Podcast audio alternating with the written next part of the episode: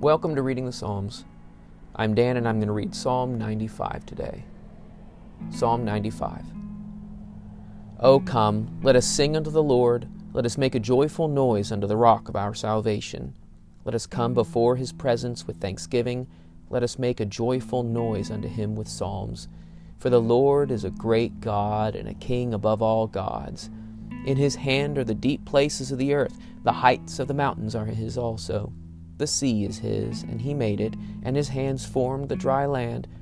O come, let us worship and bow down. Let us kneel before the Lord our Maker, for he is our God, and we are the people of his pasture and the sheep of his hand. Today, oh, that you would hear his voice. Harden not your hearts as at Meribah, as in the day of Massah in the wilderness, when your fathers tempted me, proved me, and saw my work.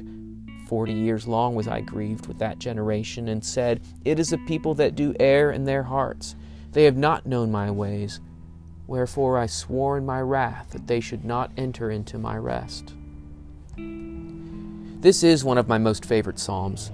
The opening's great glorification of God's grandeur is contrasted with the end's expectation for every person.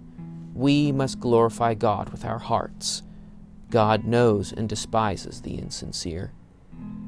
To love the Lord our God with all of our heart, strength, and might is our great calling.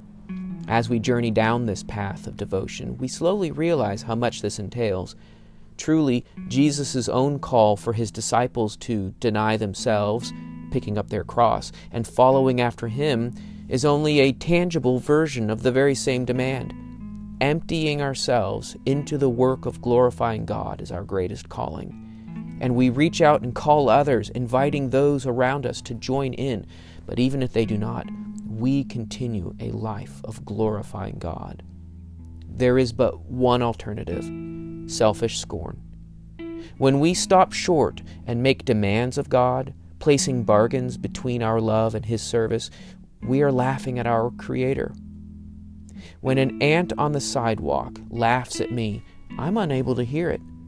What then do I expect to gain by laughing at, tempting, trying, and grieving such a great God above me? Oh, come, let us indeed gather together and glorify our Lord and Father. Let's read it again.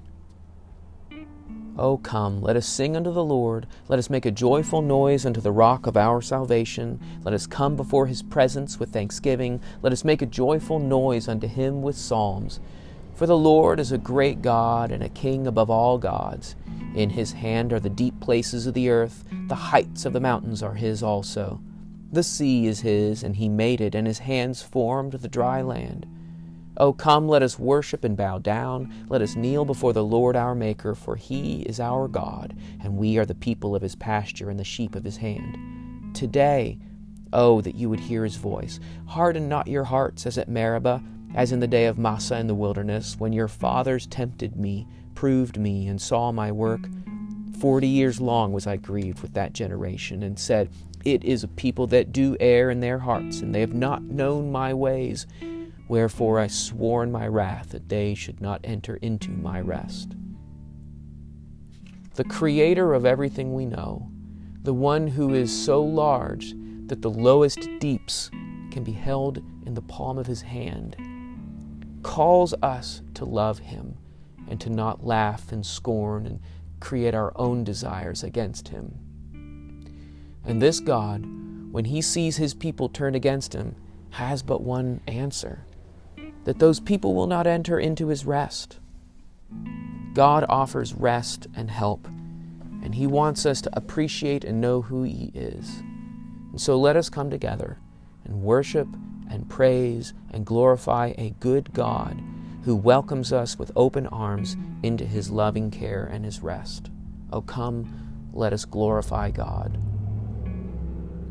Well, thanks for listening in. If you want to, you can reach out to me on the internet. I'm, my f- website is at readingthepsalms.com, and you can find me on Instagram and on Facebook.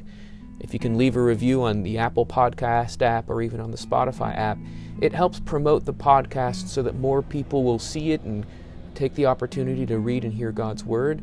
And that's what I really uh, create this podcast for is to just give more opportunities for God's word to be spoken and heard by people.